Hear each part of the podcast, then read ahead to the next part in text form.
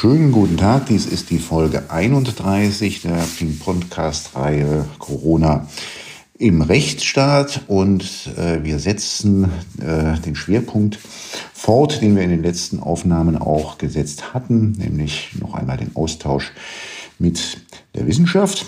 Und ähm, heute freue ich mich, äh, begrüßen zu dürfen im fernen Passau Kai von Lewinsky. Hallo, Herr von Lewinsky. Grüß Gott, Herr Herting. Das Grüß Gott haben Sie schon gelernt da unten. Genau, es klingt noch nicht wie bei einem Bayern. Das, da, da, damit kämpfe ich, aber ähm, als bayerischer Beamter, auch wenn es nicht in meiner Urkunde stand, ist es, glaube ich, selbst für einen eigentlichen Preußen äh, richtig, das, das zu übernehmen. Von Preußen, von Preußen nach Niederbayern. Ähm, äh, da sind Sie mittlerweile auch schon seit 2014. Ja. Ähm, wir kennen uns noch aus Ihrer Berliner Zeit in den Nullerjahren. Da waren Sie mal Anwalt. Ähm, ganz, ganz früher. Ähm, dann später äh, waren Sie wissenschaftlicher Mitarbeiterassistent an der Humboldt-Universität in den Nullerjahren. Und dann haben Sie habilitiert passend im Jahre 2010 zu öffentlich-rechtlicher Insolvenz und Staatsbankrott. Ja, das fügte sich auch, wenn ich keine Kausalität, weder in die eine noch in die andere Richtung, aber das fiel damals tatsächlich zeitlich ähm, sehr zusammen. Also genau den, genau den richtigen Griecher bei der Themenwahl gehabt damals. Rückblickend kann man sich auf die Schulter klopfen, aber geahnt habe ich so wenig wie alle anderen dass ja. das so kommen würde. Ja, wir, wir, wir beide kennen uns, weil, weil wir eigentlich auch aus ganz unterschiedlichen Bereichen. Einer ihrer Interessenschwerpunkte ist das anwaltliche Berufsrecht. Ja. Ähm, da hatten wir auch mal miteinander auch irgendwann in den Nullerjahren äh, äh, Berührung. Dann in den Zehnerjahren äh, sind sie sehr stark im Datenschutzrecht unterwegs gewesen. Unter anderem äh, waren Sie auch eine Zeit lang äh, bei der Stiftung Datenschutz äh, aktiv, bevor Sie nach Passau gegangen sind. Ähm, sind Kommentator in dem Auermann. Ähm, äh, nicht Auermann, Auer, Auer, Auerhammer. Ähm, äh, und ähm, äh, im Moment aber eher im Medienrecht unterwegs. Und bevor wir zum Medienrecht kommen, habe ich gefunden, ähm, dann gibt es so Ausflüge, die Sie gerne machen. Sie haben geschrieben über Frauen, Sorben und Hohenzollern kürzlich. Wie, wie, wie, wie kommt man denn dazu? Das war äh, ein Vortrag, den ich in, in Potsdam äh, gehalten habe. Und die Überschrift nimmt eben ein äh, brandenburgische äh, Spezifika, also die Frauen mit dem Paritätsrecht, die Hohenzollern mit dem Restitutionsanspruch, die Sorben als eine Minderheit auf. Letztlich ging es in dem Vortrag um die grundrechtsdogmatischen Fragen von Gruppenrechten und Gruppenberechtigungen. Also ist eigentlich ein äh, ganz kerngrundrechtsdogmatisches Thema, dem äh, Genius Loki geschuldet. Er hat es eben diese, äh, diese etwas äh, überraschende Überschrift. Großartig. Und jetzt im Moment geht, geht so ganz ihre, der Großteil ihrer Aufmerksamkeit geht, äh, geht ins Medienrecht. Da sind Sie dabei, ein Lehrbuch vorzubereiten. Ist das richtig? Ja, beziehungsweise es ist schon im Druck. Also das wird pünktlich zum Druck. Wintersemester ähm, erscheinen. Ein, genau, ein, ein Lehrbuch zum, zum Medienrecht. Okay. Ähm, Jetzt ähm, das Medienrecht in Corona-Zeiten, wo ist das besonders gefordert? Also da gibt es sicher zwei Bereiche, die hier eine, eine, Rolle spielen, was ich dann, als ich an den Fahnen saß und Corona immer noch da war, äh, dann eben auch gemerkt habe. Das ist einmal die Frage der, was ist wahr? Das ist eine, eine ewige medienrechtliche Frage, eben das Wahrhaftigkeitsprinzip aber gleichzeitig eben auch die pluralen Meinungen und existiert Corona überhaupt? Ist es überhaupt schlimm? Brauche ich einen Aluhut? Äh, also es hat was mit Meinungsfreiheit zu tun. Das ist der eine Aspekt. Der zweite ist ein medienwirtschaftlicher, das ja durch die wirtschaftlichen Auswirkungen, die die Corona-Krise jetzt hat, den privaten Medien ein großer Teil ihrer Finanzierung wegbricht. Das ist zwar über die letzten Jahrzehnte immer weniger geworden, es hat aber jetzt bei den Anzeigen und auch bei den Werbespots einen großen Einbruch gegeben, der eben die private Säule der Medien, das ist ja eigentlich der Großteil, ähm, hart bis existenziell trifft, so dass wir das äh, gesamte Mediensystem, man spricht ja in Deutschland vom dualen Mediensystem, öffentlich-rechtlich hier, privatrechtlich dort, ähm, dass eben diese private Säule äh, jedenfalls am Fundament, dass es dort nagt. Das muss man ja noch eine Weile beobachten, aber eben die, die private Finanzierung von Medien ist ein ganz großes Problem im Moment. Ähm, äh, warum ähm, hört man davon so wenig? Äh, das ist eine Frage, die sicher damit zu tun hat, dass die Medien über sich selber und ihre Probleme vielleicht nicht so gerne und so viel schreiben. In dem medienwirtschaftlichen Diskurs, im akademischen Diskurs sowieso, aber auch auf den Medienseiten ist davon doch durchaus zu lesen und zu hören, wenn es eben darum geht, ob die Zeitungsausträger, die Kosten für die Zeitungsausträger, ob die, die werden jetzt ja nach einem Konzept, was der Bundesarbeitsminister noch genauer ausarbeiten muss, ähm, vom Bund subventioniert. Es wird auch über andere Modelle der Pressesubventionierung, was in Deutschland immer etwas war, was man eigentlich nie angefasst hat. Da wird drüber diskutiert und das war jetzt in den Nachtragshaushalten ähm, auch ein Thema. Also das äh, für die Fachwelt, da wird es diskutiert. In der Allgemeinheit teile ich Ihre Beobachtungen, ist es noch nicht so eingekommen, angekommen. Vielleicht, weil es etwas mit Nabelschau zu tun hat oder man über seine Finanzprobleme redet man als Privatperson nicht so gerne drüber, das vielleicht nicht so thematisiert. Ich glaube, aus Frankreich war zu hören, dass dort die ähm, Zeitungen sehr intensiv jetzt im Augenblick unterstützt werden, staatlicherseits, weil es da auch diese Themen gibt. Was ist, warum ist man da in Deutschland immer so zurückhaltend? Also der Grund ist natürlich die Staatsferne. Wir hatten ja ähm, im Dritten Reich eine ziemlich gleichgeschaltete Presse, äh, in der DDR ähm, auch, so dass die Presse mehr noch als der Rundfunk, aber die Presse immer sehr darauf bedacht war, zwar rechtlich vernünftige Rahmenbedingungen vorzufinden, aber ansonsten sich eine Finanzierung des Staates immer verbeten hat. Denn bei jeder Finanzierung besteht die Gefahr, dass äh, mit goldenen Zügeln in die Richtung gelenkt wird, die man vielleicht haben möchte. Ich glaube, in Berlin, wir sitzen ja in Berlin, äh, zu Westberliner Zeiten hat es auch mal einen eine kleinen Versuch, der Westberlin war ja äh, von vorne bis hinten subventioniert, äh, eben auch die Medien zu finanzieren. Also das Problem ist die Staatsferne. In Deutschland, auch in Großbritannien, ähm, ist es bisher immer ein, fast ein Dogma gewesen, dass die Presse nicht subventioniert wird auf den entsprechend großen Märkten, wie das eben in Deutschland und in Großbritannien ist, ähm, hat sich das bislang auch durchhalten lassen. In kleineren Staaten und vielleicht in etwas dirigistischeren südeuropäischen Staaten gibt es aber schon seit immer eine Tradition, die die Medien zu subventionieren. Von daher ist es in Frankreich sozusagen eher eine Umstellung des Modus der Förderung der Medien, während es in Deutschland, Großbritannien wäre es ähnlich, äh, ein Paradigmenwechsel ist. Ist das jetzt eine vorübergehende äh, Erscheinung, dass wir jetzt in den Corona-Zeiten mit äh, rückläufigen Werbeeinnahmen, die die haben, ähm, dann doch wieder dann doch erwägen, ob es da Fördermöglichkeiten gibt oder ist das ist das etwas vorübergehendes jetzt oder ist das nach Ihrer Einschätzung etwas, was wir auch dauerhaft als Thema haben werden? Also ich glaube, wenn man einmal an der süßen Honigmilch staatlicher Subventionierung gekostet hat, dann kommt man wie in allen anderen Wirtschaftsbereichen nur schwer wieder davon los. Subventionen sind ein süßes Gift.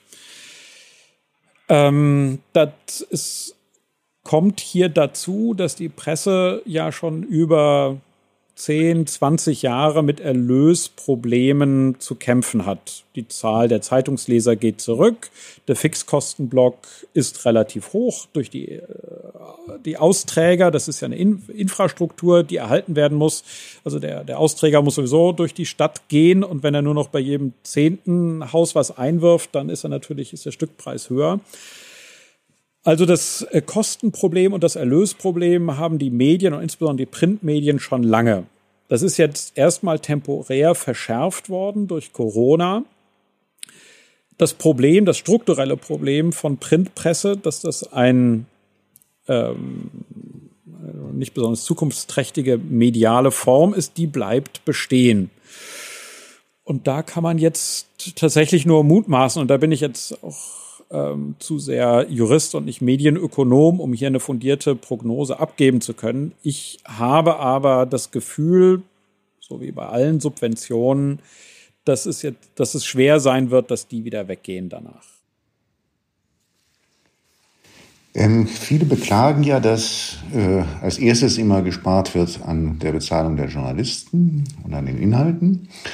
Und viele beklagen den, äh, also den rück, rück, den rückläufigen Umfang von, von sogenannten Qualitätsjournalismus. Ähm, ähm, gibt es da, gibt es da Modelle, wie man auch zu, zu mehr Qualität wieder im Journalismus kommen kann?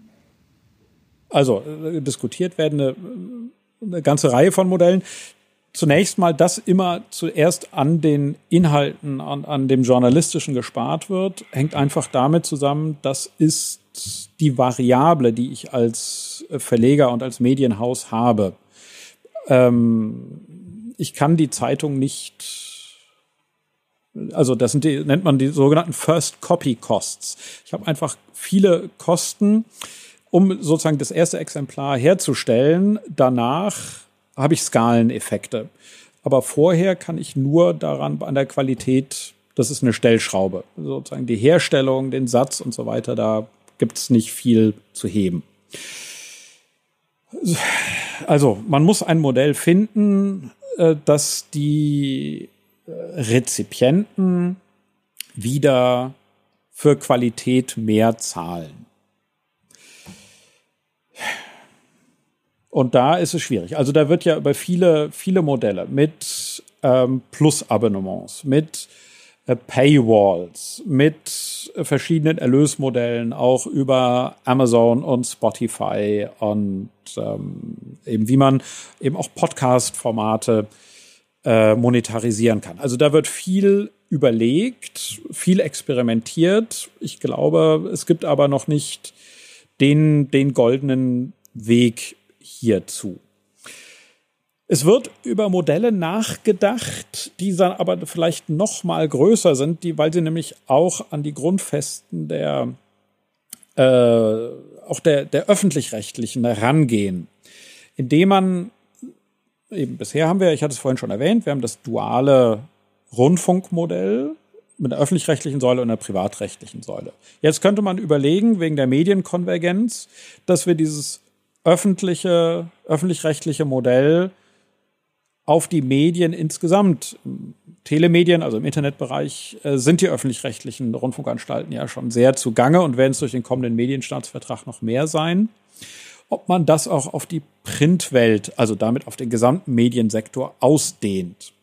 Und wenn man das insgesamt ausdehnt, dann hätte man entweder einen unterstelltermaßen qualitätsvolleren öffentlich-rechtlichen Medienbereich, vielleicht auch für Printmedien. Oder was vielleicht der ähm, etwas smartere Weg ist, dass eine öffentlich-rechtliche Content-Anstalt ähm, einfach äh, Stücke, wie das ja journalistisch heißt, beauftragt für, mit einem bestimmten Qualitätsniveau, so wie jetzt die öffentlich-rechtlichen ja auch schon durch Reportagen und so weiter Nischen bedienen dass man eben einfach öffentlich, öffentlich finanziert, das heißt nicht nach wirtschaftlichen, sondern nach journalistisch-inhaltlichen Kriterien bestimmte Themen ausschreibt. Und die werden dann können dann Public Domain sein oder da gibt es auch verschiedene Modelle. Also es wird, es wird viel überlegt und sicher in der Zukunft auch einiges experimentiert. Der Königsweg ist aber noch nicht sichtbar. Das, was Sie gerade aufgezeichnet haben, ist ja so genau das Gegenteil zu dem, was ja auch jetzt immer mal wieder kritisch diskutiert wird, nämlich ob wir nicht eigentlich zu viel finanzierten öffentlich-rechtlichen äh, Rundfunk haben. Ähm, also genau die, gegen, die gegenläufige Richtung. Das ist so Diskussion, wenn man die Rundfunkgebühren als Zwangsabgaben bezeichnet und äh, vom Staatsfunk spricht. Ähm, wenn man jetzt mal so die, die, die letzten Wochen sich anschaut, ähm, dann hat man ja fast den Eindruck gehabt, die Corona-Zeit hat auf einmal wieder, auf einmal war die Tagesschau wieder wichtig und, und auf einmal guckte doch wieder alles auf die öffentlich-rechtlichen Sender. Ähm, ähm, ist das ein, ähm, haben, die, haben die besonders gute Arbeit gemacht? Also meine Beobachtung, also die, die Informationen und auch die Hintergründe in den öffentlich-rechtlichen äh, gibt es, glaube ich, nichts grundsätzlich zu meckern. Meiner Beobachtung nach war äh, aber auch die Berichterstattung, das ist vielleicht jetzt nicht der Schwerpunkt bei den Privaten, aber auch bei den äh, Privatsendern, soweit ich sie äh, gesehen habe, äh, war auch, da gab es jetzt auch nichts grundsätzlich zu meckern. Ich glaube, in so einer krisenhaften Zeit, wo man nicht genau weiß, was los ist, werden einfach mehr Medien äh, konsumiert und die Medien, die vorher einen, für Informationen eher bekannt waren als für Unterhaltung, dass die jetzt ihre Stunde haben, das liegt ja auch auf der Hand. Man sieht es ja auch bei den, also ich glaube, es hat nicht was mit öffentlich-rechtlich privat zu tun, sondern wer vorher als ein, ein gutes Standing als Informationsmedium hatte, dem ist es jetzt in der Krise gut gegangen. Also das sieht man ja auch bei den Qualitätszeitungen. So dass ich das nicht für ein öffentlich-rechtliches Phänomen halten würde, sondern Qualitätsmedien haben es in Situationen, wo wir eine unsichere Informationslage haben, leichter, weil man sich einfach eher den, äh, das Gefühl hat, man könnte sich darauf verlassen, als auf RTL Plus, die woanders ihre Stärken haben mögen. Äh, aber vielleicht nicht bei den Fakten. Hm. Ähm, also von daher würde ich das jetzt nicht dem öffentlich-rechtlichen Rundfunk als solchem gut schreiben, sondern den ähm, Informations, äh, den Medien, die bisher ihre Stärke bei Informationen hatten, zu denen die öffentlich-rechtlichen aber dann auch gehören. Ähm, ähm, in einer der frühen Podcast-Folgen äh, hatte ich mich unterhalten mit Uwe Volkmann, äh, Öffentlich-Rechtler in äh, Frankfurt der ähm, sich daran störte, dass in der Tagesschau immer so Hashtags eingeblendet waren, wie wir, wir bleiben zu Hause, wir stehen zusammen oder, oder, oder ähnliches. Können Sie das nachvollziehen, dass man das kritisch sieht? Ja, also äh, gerade wenn, wenn die Stärke eines Mediums oder eines Formats bei der Information liegt, da, dort dann solche gefühligen oder ans Gefühl, ja hier offensichtlich ans Wir-Gefühl oder die Verantwortung appellierende Elemente einzustreuen, fördert das äh, Image als Informationsmedium, als seriöses Medium nicht. Also ich hätte da jetzt, ohne dass das eine journalistische Grenze überschreiten würde oder sogar weit entfernt davon, dass es medienrechtlich relevant ist. Aber ich hätte offensichtlich ähnlich wie der Kollege Volkmann hier auch ein Störgefühl. Das, da werden einfach zwei äh, unterschiedliche journalistischen Kategorien zusammengekippt. Und ich glaube, das verstärkt sich nicht, sondern schwächt sich eher gegenseitig. Was ist so Ihre Sichtweise des Verhältnisses zwischen, ich spreche vom öffentlichen Rundfunk, ähm, zwischen Information und dann dem, was man heute oft hört, Haltung zeigen? Ja, genau. Mit, mit, dieser, mit diesem Haltung zeigen habe ich in einem öffentlich-rechtlichen Kontext tatsächlich ein Problem. Denn eine Haltung kann man als Journalist, als einzelner Journalist natürlich haben und soll man auch haben. Man ist ja keine Berichtsmaschine. Entschuldigung.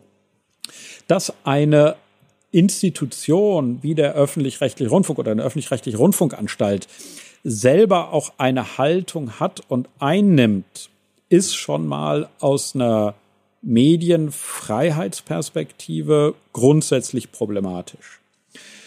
Im Paragraphen 11 Rundfunkstaatsvertrag sind bestimmte Werte für den öffentlich-rechtlichen Rundfunk eingeschrieben.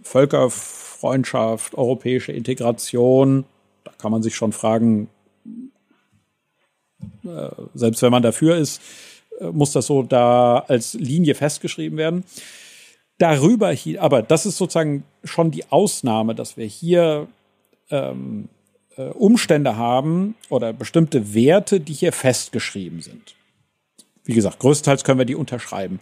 Dass darüber hinaus ein Medienhaus, eine Rundfunkanstalt eine bestimmte Haltung einnimmt, ist offensichtlich ein oder hat ein Spannungsverhältnis mit dem Gebot der Binnenpluralität. Also Haltung darf es geben, aber eine Haltung des ganzen Hauses ist problematisch.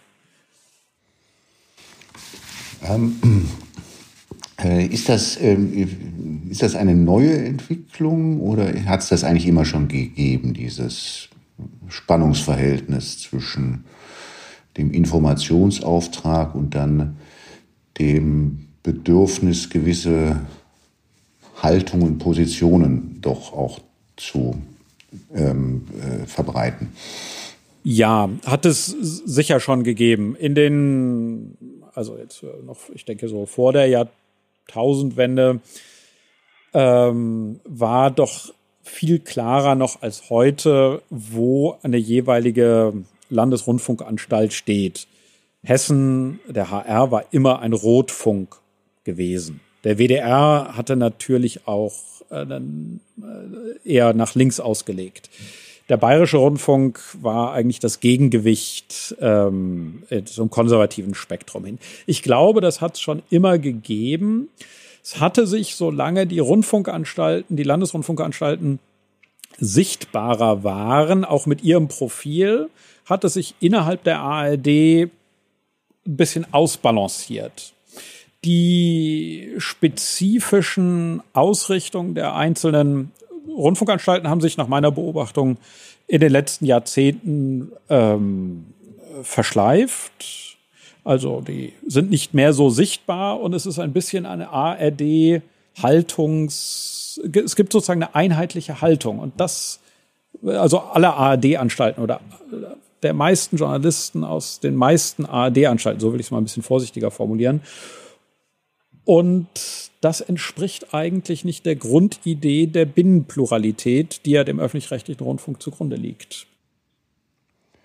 Ist das vielleicht einfach ein Abbild der Gesellschaft oder der politischen Wirklichkeit? Weil wenn man sich mal an die Zeiten erinnert, als der bayerische noch schwarz und der hessische ein Rotfunk war, da waren ja die Unterschiede zwischen schwarz und rot auch ganz andere, als die heutzutage sind.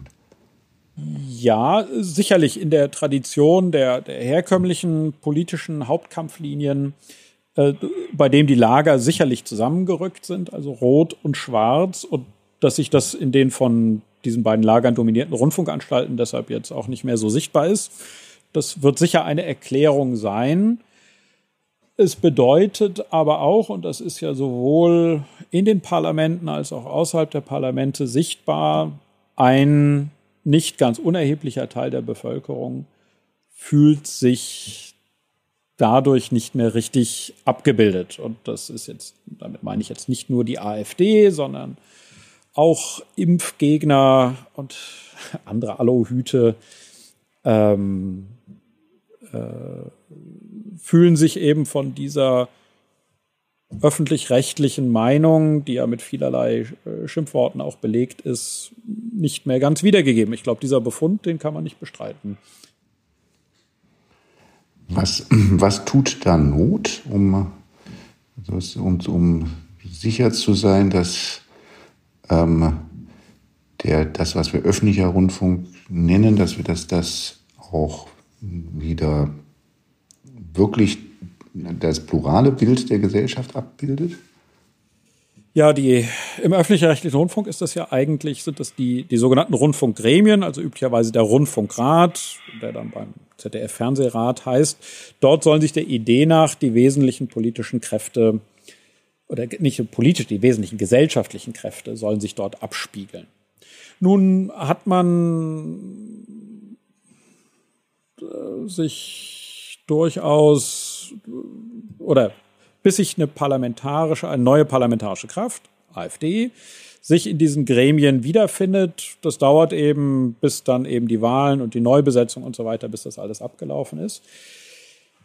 Ähm, also der systemimmanente Weg wäre, dass eben diese politischen Kräfte, AfD, sich auch in den Rundfunkgremien abspiegeln. Ich habe jetzt gesagt, das wäre der systemimmanente Weg. Denn gerade bei der AfD ist ja die, äh, der, die politische Idee besonders artikuliert, den öffentlich-rechtlichen Rundfunk insgesamt abzuschaffen oder jedenfalls äh, eine ganz neue Struktur zu geben, so dass äh, sich natürlich schon die Frage stellt, ob ähm, gesellschaftliche Vertreter mit einer solchen destruktiven Haltung das meine ich jetzt nicht gesamthaft, sondern eben auf diese spezielle Frage, wie weit die eine konstruktive Rolle innerhalb einer Rundfunkanstalt, die man eben für grundsätzlich ähm, obsolet und überholt hält, äh, wie weit es da eine konstruktive Mitarbeit geben kann. Aber eigentlich ist die Idee, dass sich eben auch diese gesellschaftlichen äh, Werte und Präferenzen sich in den Rundfunkgremien abspiegeln.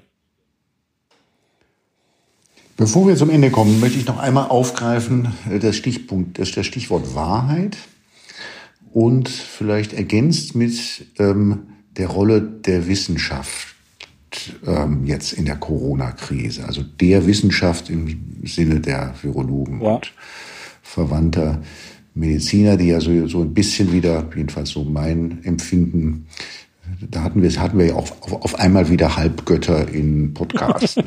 Ähm, äh, wie haben Sie das beobachtet? Äh, Wahrheit und Wissenschaft in den letzten drei, vier Monaten Corona. Also ich habe die, die Tonalität und so weiter in dem Podcast von Herrn Drosten oder mit Herrn Drosten äh, fand ich sehr angenehm. Einfach weil er sehr als Wissenschaftler dort gesprochen hat, abgewogen, Zwischentöne. Das mag man eigentlich ganz gerne hören. Das ist natürlich dann eine halbe oder dreiviertel Stunde Zeit, die man eben auch haben muss. Es ist nicht so komprimiert, wie das in Nachrichtensendungen sein muss. Also ich fand das, äh, dass eben Wissenschaftler als Wissenschaftler und nicht nur so in 30 Sekunden, sondern in 30 Minuten dort zu Wort kommen, fand ich prächtig. Habe ich sehr gerne äh, gehört. Das hat mir viel gebracht. Ähm, das Problem ist natürlich ein bisschen, dass es Herrn Drosten so ähnlich gegangen ist wie damals dem Bundespräsidenten Wulff, dass man, wenn man mit der Bild oder mit den Massenmedien insgesamt im Fahrstuhl nach oben fährt, dass man dann auch irgendwann wieder, dass es dann irgendwie auch runtergehen kann. Also dass man in so eine mediale Aufmerksamkeits- und Sensationsschleife reinkommt, für die man auf die man als Wissenschaftler, der man ja nicht ein Medienprofi ist oder jedenfalls kein Profi für die allgemeinen Medien, vielleicht keine immer ganz glückliche Figur macht. Also Ihre äh, Frage, die ja darauf ging, wie war das sozusagen mit der, mit der Rolle der Wissenschaft? Also, dass die Rolle, dass die, dass Wissenschaftler hier eine größere Rolle und größere, äh, ein größeres Publikum bekommen hatten, fand ich sehr schön. Also für mich einmal für mich persönlich, für mein Informationsbedürfnis, als auch insgesamt. Es hat sich aber gezeigt, dass die Medien doch irgendwie dann eine Verkürzung oder auch ein episches Ringen konstruieren müssen aus ihrer Aufmerksamkeitslogik und dass dann äh, Wissenschaftler ähm, doch dann sehr laienhaft in diesen kommunikativen Situationen vielleicht ähm, agieren. Ja, die, ähm, wo, wo bleibt da die Wahrheit? oder ähm, wie, wie, ist die, wie ist das Verhältnis so in der medialen Berichterstattung zwischen Wissenschaft und Wahrheit, wenn man noch dazu nimmt, dass es ja auch sehr unterschiedliche Linien und Äußerungen jetzt gerade der wissenschaftlichen Experten gegeben hat. Also sozusagen den Wissenschaftler nach Wahrheit zu fragen, ist ja ein bisschen problematisch, weil das suchen wir seit 2000 äh, Jahren oder zweieinhalbtausend, aber wissen, dass wir es nie finden können in einem äh, ab, als Absolutum. Hier natürlich ist das, was die, die Öffentlichkeit braucht oder was durch die Medien vermittelt ist, ist ja nicht eine, eine absolute Erkenntnis, sondern jetzt praktisch, gerade im äh, Corona-Kontext, praktisch umsetzbares Wissen, eine praktisch umsetzbare Risikoeinschätzung. Hier wäre, das sehe ich eigentlich fast weniger die Aufgabe der Wissenschaftler selber oder der Wissenschaft, sondern das ist eine Aufgabe der Wissenschaftsjournalisten. Also von Personen, die einen Wissenschaftler verstehen können, die das Fach auch studiert haben, oder jedenfalls verstehen, um was es geht, um es dann in die Form zu übersetzen und zu verdichten, wie die Öffentlichkeit oder die Rezipienten des jeweiligen Mediums es gerne haben wollen. Da gibt es ja auch ganz unterschiedliche Formate. Also hier sehe ich eher ein, oder wenn es etwas zu kritisieren gibt, dann finde ich eher, ist es ein Liegt es daran, dass es zu wenig Wissenschaftsjournalisten gibt oder dass sie auch irgendwie überfordert waren, weil sie für zu viele Sachen zuständig sind? Ähm, also wenn wir hier etwas ändern wollen, dann ist es nicht Medienschulung für Herrn Drosten und mich und andere Wissenschaftler, sondern wir, oder jetzt, ich bin kein Virologe, aber die Virologen haben, glaube ich, eine sehr gute Arbeit gemacht, sozusagen Informationsrohstoff bereitgestellt, aber dass sich doch verhältnismäßig wenige Wissenschaftsjournalisten gefunden haben, die das so übersetzen, wie man, wie das Publikum es gerne haben will, da liegt, glaube ich, der Hase im Pfeffer. Der Wahrheit werden wir auch, glaube ich, in, wenn das die letzten 2500 Jahre nicht gelungen ist, werden wir der Wahrheit auch in diesem Gespräch wahrscheinlich äh, nicht wirklich allzu nahe kommen. Aber ja, nahe kommen wollen wir ja schon, nur ganz erreichen werden wir sie nie. es, bleibt, es bleibt eine Illusion. Und ja, äh, vielen, vielen herzlichen Dank für diesen Streifzug durch Wahrheit. Wissenschaft und äh, die Pluralitäts- und ähm, äh, ökonomischen Fragen ähm, äh, der äh, Medien und der, der freien Presse. Ähm, ja, äh, wir sind leider am Ende unserer Zeit. ja, deswegen danke für Ihre Zeit, Herr von der Winzige, für dieses äh, spannende Gespräch und Grüße nach Passau. Sehr gerne.